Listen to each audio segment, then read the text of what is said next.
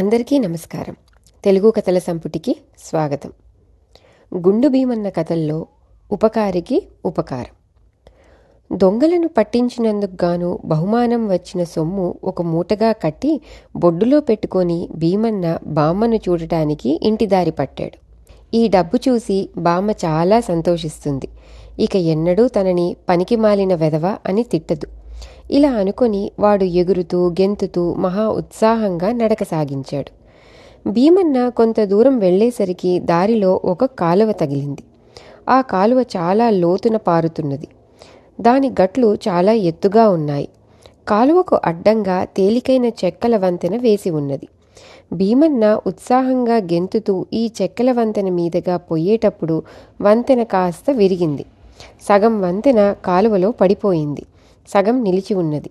భీమన్న కింద పడిపోతూ అదృష్టవశాత్తు నిలిచి ఉన్న భాగం పట్టుకుని వేలాడసాగాడు.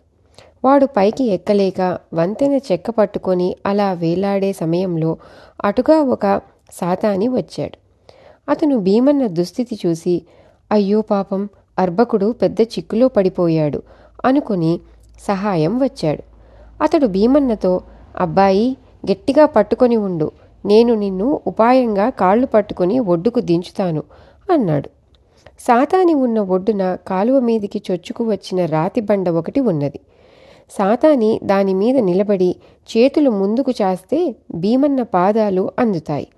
తాను ఇచ్చే ఊపుకు భీమన్న ఒడ్డున పడవచ్చు.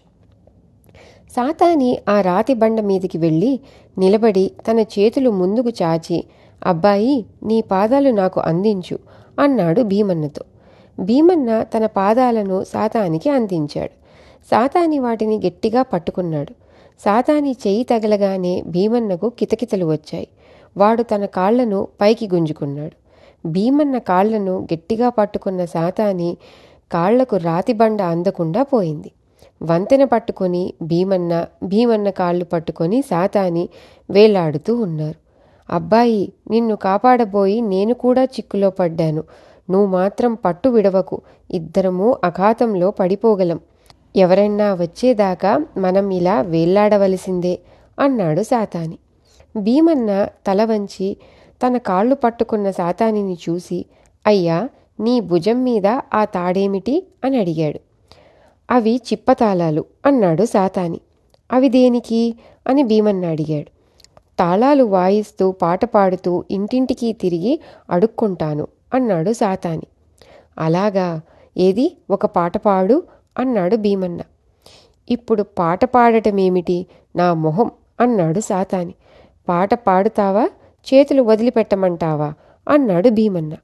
ఆ పని మాత్రం చెయ్యకు నీకు పుణ్యం ఉంటుంది అంటూ సాతాని పాడనారంభించాడు. తాళాలు వాయించకుండా వట్టినే పాట పాడుతున్నావేమిటి? తాళాలు వాయించు అన్నాడు భీమన్న. నా చేతులతో నీ కాళ్ళు పట్టుకుంటుని కదా తాళాలు వాయించడం ఎలా సాధ్యం? అన్నాడు సాతాని.